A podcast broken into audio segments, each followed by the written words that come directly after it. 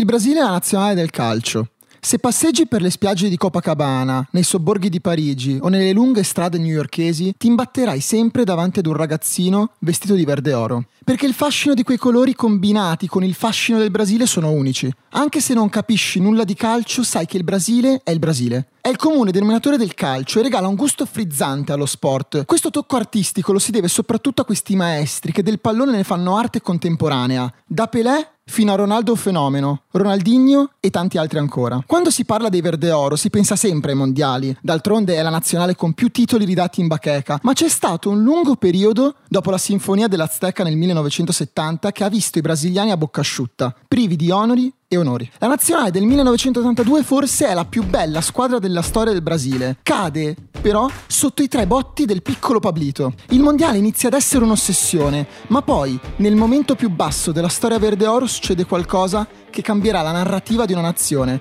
e probabilmente di tutto il gioco brasiliano. Radiavo presenta Storie a giro. Un viaggio alla scoperta del gioco più amato del mondo.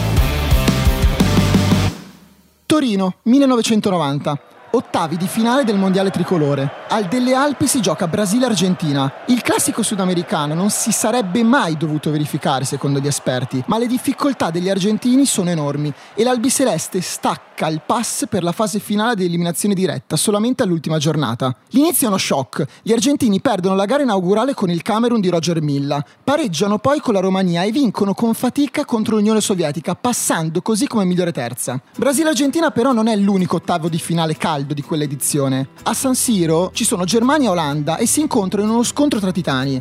Van Basten contro Mateus, l'Inter dei tedeschi contro il Milan degli olandesi. La partita viene ricordata per lo sputo di Rijkaard a Föller, ma sul terreno di gioco vince metaforicamente l'Inter con i gol di Klinsmann e Brehme, dimostrando a tutti come non ci si deve fidare mai dei tedeschi. A Torino invece la partita come da pronostico, molto tesa e allo stadio assente il bel gioco. Il Brasile viene criticato da tempo per via del suo gioco molto tattico e poco brasiliano, ma gli argentini non sono da meno e si posizionano a specchio in campo. Una grande partita a scacchi che però non viene decisa da uno scacco matto, ma bensì dall'inganno della regina.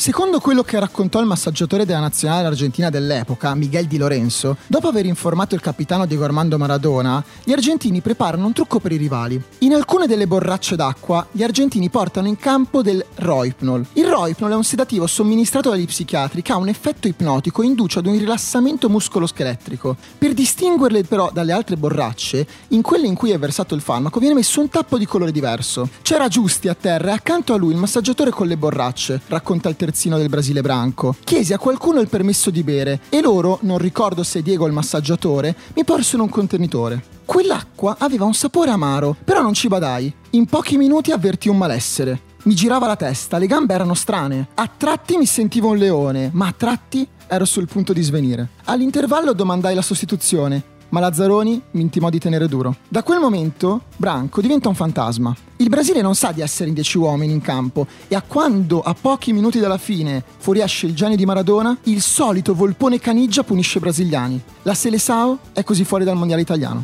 A Branco però qualcosa non quadra e subito dopo la partita si reca dai giornalisti italiani per denunciare il fatto. La reazione non è quella che ci si aspetta però e per anni il mistero delle borracce d'acqua rimane una pagina fantasma negli annali dei mondiali.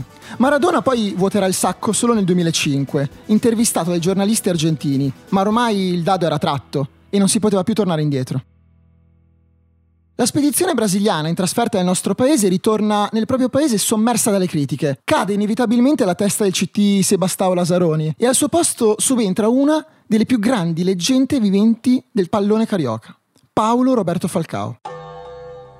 L'esperienza che porta l'ottavo re di Roma alla guida della Seleção non è tanta, ma la promessa di un calcio samba e di un gioco spumeggiante è ciò che lo tiene seduto sulla panchina dei Verde Oro fino alla Copa America del millenovecentonovantuno. Si gioca in Cile, Falcão è a rischio, ma gli alti vertici della federazione brasiliana non hanno intenzione di cambiare nuovamente e il progetto tecnico rimane ancora in piedi così. Il Brasile arriva in Cile con il morale molto basso e le prime partite del girone parlano chiaro. Tre partite giocate, una vittoria di margine contro la meno quotata Bolivia, un pareggio con l'Uruguay e una brutta sconfitta contro la grandissima Colombia, guidata dal loro pibe d'oro, Carlos Valderrama. Il Brasile passa con il secondo e ultimo posto utile nel suo girone grazie ad un gol di vantaggio nei confronti dell'Uruguay. Nonostante però il passaggio del turno, i brasiliani iniziano a credere che il tunnel sia sempre più lungo e senza via d'uscita. Poco importa se nel girone finale però il Brasile arriva ad una sola lunghezza dai rivali argentini. Non aver vinto la Coppa per Falcao significa una sola cosa: esonero. Il bilancio è impietoso, con diciotto partite e sei vittorie, l'esperienza di Falcao è una delle medie punti più basse della storia dei verdeoro. La preparazione verso Stati Uniti novantaquattro non sembra decollare, anzi, una volta arrivati a toccare il fondo sembra sempre che ci sia di peggio, come se fosse un circolo vizioso dal quale è difficile uscire. Dopo il ciclo di Falcao ritorna un volto noto dalle parti di Rio: Carlos Parreira. Carlos Parreira torna ad essere il C T dei verdeoro. Dopo l'esperienza nel millenovecentottantatré, torna ad allenare il Brasile ed è affiancato dallo storico allenatore del millenovecentosettanta, Mario Zagallo. La stampa critica la scelta della federazione di incaricare due persone alla guida della Seleção e inoltre la paura è quella di avere una presenza troppo ingombrante accanto al C T. Il primo anno, il millenovecentonovantadue, è un anno di prove dove i verdeoro sono impegnati in qualche amichevole estiva, mentre il millenovecentonovantatré può essere il primo test ufficiale per la nuova nazionale brasiliana. Il Brasile si ritrova a dover giocare la Copa America in Ecuador e poi subito dopo le qualificazioni per i mondiali statunitensi. In Ecuador la nazionale non si presenta al meglio, ma sa di contare su una delle sue stelle più pregiate, Romario o Baixinho. I gironi vengono superati a fatica e ai quarti di finale il Brasile si ritrova ad affrontare la sua nemesi naturale, l'Argentina, ancora loro. Gli argentini godono di una gran forma e Gabriel Omar Battistuta sembra infermabile. La partita è bloccata e non si trovano spazi da nessuna parte. Il Brasile appare più stanco e sembra che inizi a subire un complesso di inferiorità nei confronti degli argentini. Vengono eliminati nuovamente e questa volta ai calci di rigore. Parreira viene criticato per le scelte tecniche, ma la maggior critica è quella di aver lasciato Romario in panchina contro gli argentini. Il giocatore, non uno spirito tranquillo, reagì subito affermando che se avesse saputo dell'esclusione sarebbe rimasto in Spagna a farsi le sue vacanze. Il risultato di questa affermazione è chiara: esclusione per tempo indeterminato. Parreira litiga con Romario. Ecco, quel famoso circolo vizioso: quando sembra andare male, va anche peggio. Tra il luglio e il settembre millenovecentonovantatré però ci sono in programma gli incontri di qualificazione per U S A novantaquattro. Non c'è tempo da perdere. L'esperienza in Ecuador deve essere un passo falso nel cammino per U S A novantaquattro. Un ricordo da rimuovere. La stampa chiama a gran voce l'intera nazione. Bisogna supportare la nazionale brasiliana, una nazionale malata. La qualificazione in Sud America non è una passeggiata e lo si vede anche questa volta. Il Brasile gioca le prime quattro partite fuori casa, pareggia in Ecuador, subisce un'inaspettata sconfitta in altura alla Paz, vince in Venezuela ma poi pareggia di nuovo, ancora contro l'Uruguay, e l'accesso alla fase finale della Coppa del Mondo è in bilico. Molti in patria chiedono la testa di Parreira, ma la federazione crede ancora nelle sue forze e Parreira resiste. In tutte queste partite però Romario viene sempre dimenticato e qui la scelta della federazione di affiancare un vecchio lupo di mare accanto a Parreira inizia a dare i suoi frutti. Zagallo, da grande uomo esperto, riesce a far riappacificare Romario e Parreira. Romario ritorna nel giro delle convocazioni e dalla quinta giornata il vento sembra cambiare verso. Il Brasile si riprende in una maniera sorprendente. Fra le mura del Maracanã inizia la sua marcia travolgente, fatta di quattro vittorie di fila, tra le quali si vede la rivincita sulla Bolivia, che lontana dai tremila metri di La Paz viene travolta sei a zero dai verdeoro. In questo momento di rinascita il Brasile segna quattordici reti senza subirne nemmeno una e termina con una vittoria decisiva ottenuta al Maracanã di Rio de Janeiro, due a zero all'Uruguay. La Seleção strappa il pass per U S A novantaquattro e l'uomo decisivo dell'ultima partita è ovviamente lui, l'uomo del destino, Romario.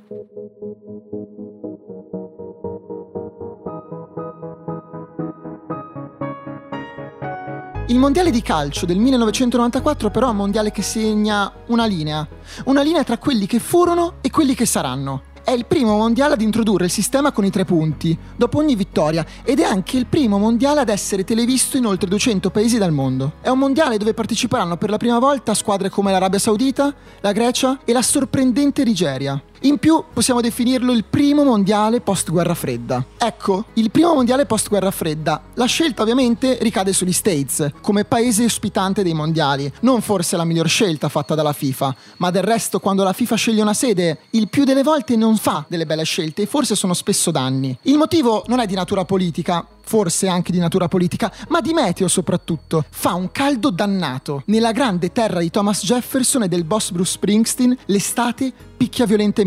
In più, un'altra scelta discutibile è legata alla divisione delle partite. Una parte del mondiale si gioca ad est, dove non passa un filo di vento, e un'altra si gioca ad ovest, dove le temperature sono decisamente migliori. Per esigenze televisive le squadre vengono anche costrette a giocare ad orari impossibili, all'interno di stadi che a quell'ora diventano dei veri e propri forni, e spesso lo spettacolo ne risente. Si parte comunque il diciassette giugno con il match inaugurale tra la Germania, campione in carica, e la Bolivia, una squadra particolare ma sorprendente. I tedeschi non sembrano quelli di Italia novanta, ma con una rete di Klinsmann battono i sudamericani. Promossa anche la Spagna, che nello stesso girone della Germania si piazza seconda dietro i tedeschi. Passano da ripescati anche gli Stati Uniti, padroni di casa, in un girone che vede andare avanti una miracolosa Romania del mago Gheorghe Hagi. Il Brasile, eccoci a noi. Il Brasile è nel girone B con il duo Romario-Bebeto, un tandem implacabile. Inizia il suo mondiale alla grande e soprattutto nella miglior sponda dove poter giocare, ad ovest. Sulla costa pacifica il dio dei venti si ricorda di soffiare dentro gli stadi del mondiale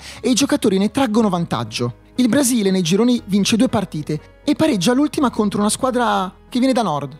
Una squadra particolare, fatta di biondi e di un giocatore con le treccine lunghe, Henrik Larsson. Si tratta della Svezia e insieme alla Bulgaria sarà la grande sorpresa del mondiale.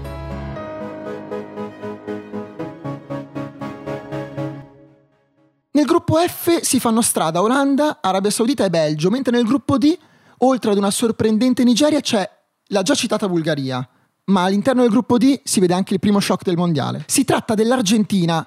Ma se si legge attentamente non vediamo più la parola Argentina, ma leggiamo Diego Armando Maradona. E il D S è ormai un lontano ricordo del grande giocatore visto a Napoli, ma nonostante tutto a U S A novantaquattro viene richiamato dalla selezione.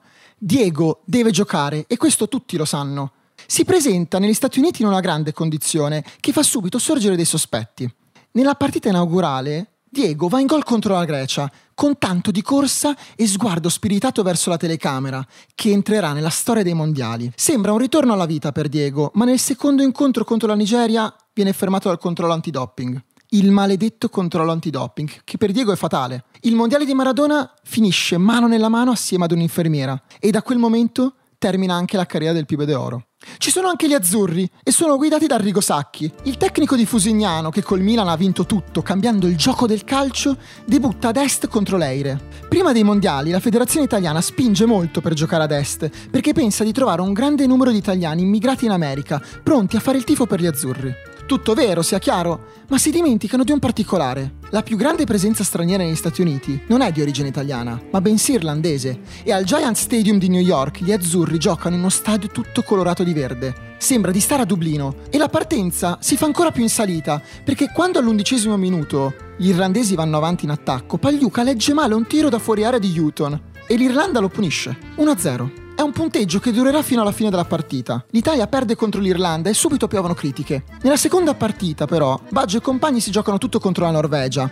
Il match non dovrebbe essere un problema, ma la spedizione azzurra ai mondiali del novantaquattro sembra essere perseguitata dalla sfortuna. E con i norvegesi viene espulso pure Pagliuca. Sacchi allora, in un momento emblematico, decide di sostituire Roberto Baggio con Marchegiani. Un intero paese sotto shock. "Ma questo è matto", commentò il divincodino uscendo dal campo. Nonostante il dramma, però, l'Italia riesce a vincere con una rete dell'altro Baggio, Dino, e nella terza gara gli azzurri si tengono a galla pareggiando contro il Messico e passando così come ripescati. La Colombia invece è la tragedia del mondiale. L'incubo è vissuto maggiormente da una delle tante famiglie che di nome fa Escobar, tutta per colpa di un autogol. La Colombia di quegli anni conosce due Escobar. Il più famoso è quello del cartello di Medellin, mentre il secondo è il grande difensore della Colombia dei miracoli, che di nome fa Andrés. La Colombia negli States si presenta come favorita, ma esce ai gironi per colpa di un autogol maledetto del difensore colombiano, Andrés Escobar. Quell'autogol mette fine non solo alla carriera, ma anche alla giovane vita del giovane difensore, che una volta ritornato in patria viene ucciso all'uscita di un locale, per mano di un sicario assoldato dai cartelli locali, che non hanno accettato l'uscita dalla Colombia ai gironi del mondiale. Ritornando al calcio giocato, però, la competizione mostra due semifinali che sono per metà inedite. Da una parte, la Seleção ritrova i temutissimi svedesi. Prima di incontrare la Svezia per il Brasile si presenta però un momento sliding doors. Il Brasile gioca contro l'Olanda un quarto di finale incredibile che passerà alla storia. Passa prima in un doppio vantaggio con le reti dei soliti due, Romario e Bebeto. Poi però Taffarel regala il pareggio agli olandesi con due errori gravissimi, facendo tremare tutto il Brasile. Arriva quindi la redenzione. Vi ricordate Branco? Ecco, il karma. arma. Branco, il terzino del Brasile, la vittima della borraccia di Maradona, si presenta a battere una punizione da quaranta metri. Tra i pali c'è l'ottimo portiere dell'Olanda Van der Sar, ma il brasiliano scarica un sinistro che ricorda vagamente Roberto Carlos e fulmina tutte le speranze orange. In semifinale ci vanno i brasiliani. I verdeoro non giocano il loro miglior calcio. Romario in semifinale si mangia molti gol, ma è una squadra cinica. Il Brasile è compatto e rischia molto poco. Gioca un calcio all'europeo e sa controllare le partite. Poi esiste anche l'estro e la magia è offerta solamente dal tandem offensivo Romario e Bebeto, che diventano delle mine vaganti per le difese avversarie. Romario, detto Obaiscigno per via della sua statura, dopo diversi tentativi segna la rete della vittoria a dieci minuti dalla fine, portando il Brasile a giocare una finale mondiale dopo ventiquattro anni dall'ultima volta. Ecco, si intravede la luce in fondo al tunnel. Manca una sola partita. Dall'altra parte del tabellone si vede l'altra semifinale inedita, Italia-Bulgaria. Le due squadre hanno vissuto due storie ricche di colpi di scena. Durante il loro cammino verso la semifinale i bulgari vengono guidati dal genio Risto Stoichkov. Riescono nell'impresa di battere ai quarti di finale i più quotati tedeschi, con una rimonta iniziata e conclusa in soli tre minuti. Il cammino dell'Italia invece si può raccontare in due sole parole: Roberto Baggio. Roberto Baggio ritorna a essere il giocatore che abbiamo sempre ammirato e visto in Italia. Il primo bersaglio nazionale è il C T azzurro, che non viene più tollerato da metà della popolazione. L'ottavo di finale è un match non adatto ai deboli di cuore. La Nigeria prima segna la rete del vantaggio e poi Gianfranco Zola si fa ingiustamente espellere per un fallo inesistente. A due minuti dalla fine gli azzurri vedono l'aereo di ritorno per Fiumicino. Poi però arriva la divina provvidenza e la dea bendata bacia il divin codino. Il fantasista segna prima il gol del pareggio e poi ai supplementari segna il gol che manda l'Italia ai quarti di finale, trascinando la squadra verso il sogno della finale di Pasadena. Ai quarti è sempre Baggio, segna sempre nei minuti finali, portando la nazionale in semifinale. Sembra che sia arrivato il suo momento di gloria. Allo Giant Stadium di New York, il tredici luglio millenovecentonovantaquattro, si gioca la semifinale contro la Bulgaria. L'Italia di Roberto Baggio aspetta con ansia l'uomo dei miracoli. Sì, perché ormai i miracoli sgorgano con piacere. Basta dare la palla a Roberto, come fanno Donadoni e Albertini. Il resto è scritto. uno due, tutto firmato Baggio. L'Italia è con un piede e mezzo dentro la finale dei mondiali contro il Brasile. Sembra tutto bellissimo.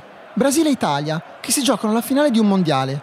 Romario contro Baggio, i due grandi giocatori del mondiale. Ma la sfortuna perseguita nuovamente gli italiani e Baggio, a pochi minuti dalla fine, si fa male. A fine partita piange accanto a Gigi Riva, perché sa che quattro giorni sono pochi per recuperare la grande finale al Rose Bowl di Pasadena. All'ultimo atto del Rose Bowl di Pasadena si presentano l'Italia e il Brasile. Le due squadre si ritrovano dopo la finale di ventiquattro anni prima, giocata a Città del Messico. All'epoca le squadre contavano due coppe a testa in bacheca. Nel millenovecentonovantaquattro sono diventate tre. Quindi la vincente di quell'edizione sarà anche la prima a raggiungere il quarto titolo iridato. Si gioca il diciassette luglio alle dodici ore locali e sui grandi pannelli dello stadio si leggono trentasei gradi con umidità del settanta per cento. Un inferno. Le due squadre, già fiacche da un mese di partite giocate in condizioni atmosferiche ai limiti della resistenza umana, scendono in campo ponendo la massima attenzione sulla difesa. Non scoprirsi è il motto della partita e si pensa anche a risparmiare energie. Un gol da recuperare è il primo rischio da evitare, se si vuole alzare la coppa. Sacchi fa delle scelte, sono delle scelte molto complicate ma anche molto coraggiose. Decide prima di far giocare Baresi, al rientro dopo l'infortunio al menisco di soli ventiquattro giorni. E poi decide che Roberto Baggio, menomato da un problema muscolare, non può sedersi in panchina. Roby, anche con una caviglia sola e una gamba sola, deve giocare. È il simbolo azzurro. Ma mentre l'azzardo Baresi paga, perché Franco è tra i migliori in campo, Baggio è irriconoscibile, penalizzato e reso innocuo dall'infortunio. Stesso però si può dire della Seleção, che però ai punti merita qualcosa di più dell'Italia. Gioca meglio e a tratti potrebbe anche segnare. Il Brasile è unito sin dall'ingresso in campo. Tutti si tengono mano nella mano una volta in campo e durante la partita tutti si sacrificano per il compagno. Nel secondo tempo il Brasile è a centimetri dal gol vittoria in due occasioni. La prima occasione vede una papera di Pagliuca su un tiro di Mauro Silva. La palla scivola dalle mani del portiere italiano ma si stampa sul palo e il portiere azzurro, sentendosi miracolato, bacia il palo. La seconda chance invece vede Romario tutto solo davanti a Pagliuca, ma Obaiscigno si dimentica di insaccare una palla che ancora oggi grida vendetta per il goleador brasiliano. Prima del fischio finale la difesa brasiliana vede Baggio solo in area, con la palla regina per le speranze mondiali. Ma la batteria è scarica per Roby e il divin codino spedisce la palla in tribuna. La partita perde di intensità e durante i tempi supplementari si vede poco o nulla. Così Come dice il grande Bruno Pizzul, per la prima volta nella storia dei mondiali, la finale si decide ai calci di rigore. I massaggiatori cercano di mettere i calciatori nelle migliori condizioni per poter tirare i rigori. Baresi è il primo per gli italiani, solo che colpisce male la palla e la spedisce alle stelle. Non basta la parata di Pagliuca subito dopo, perché anche Provvidenza Massaro sbaglia tirando addosso al pararigori Taffarel. Si arriva così a Baggio. Le tenui speranze italiane pesano su di lui come un macigno. Piccolo respiro e poi però la palla va fuori. La palla in cielo è l'ultima istantanea di quel mondiale. Il Brasile vede la luce e dopo una maratona durata quattro anni torna a vincere il mondiale, portandosi a casa la tetra, il quarto titolo. L'epilogo per noi italiani fa ancora tanto male. Baggio forse si meritava la possibilità di entrare nell'Olimpo dei più grandi di sempre, ma per il Brasile la vittoria assume un significato ancora più grande, come se fosse un disegno perfetto progettato da qualcuno che vede e provvede sopra di noi. Prima della spedizione statunitense, il grande Ayrton Senna, il più amato personaggio della storia del Brasile, si presenta al ritiro della nazionale e la leggenda vuole che il pilota disse davanti ai giocatori una frase storica: vinceremo tutti noi il quarto titolo mondiale. Sì, perché Senna in quell'anno è alla ricerca del quarto titolo mondiale di Formula uno, ma nel tremendo incidente di Imola del primo di maggio del millenovecentonovantaquattro Ayrton Senna perde la vita. Ecco, voglio pensare che in quel rigore maledetto sulla palla di Baggio viene spinta quella palla con la mano di Ayrton, perché per tutto il Brasile quella finale a Pasadena doveva essere vinta per Ayrton, e il momento più toccante si registra al rientro in patria con la squadra brasiliana che sbarca a Rio de Janeiro. Il capitano Dunga apre il portellone dell'aereo e in una mano tiene la Coppa del Mondo, mentre nell'altra il casco del grande Senna, ricordando a tutto il mondo che o tetra è nosso, il quarto titolo è nostro. Storie a Giro è un podcast originale Radiabo, scritto e interpretato da Eric Oxa. Editing e sound design di Giacomo Tuoto. Scopri di più sui nostri podcast su radiabo punto it.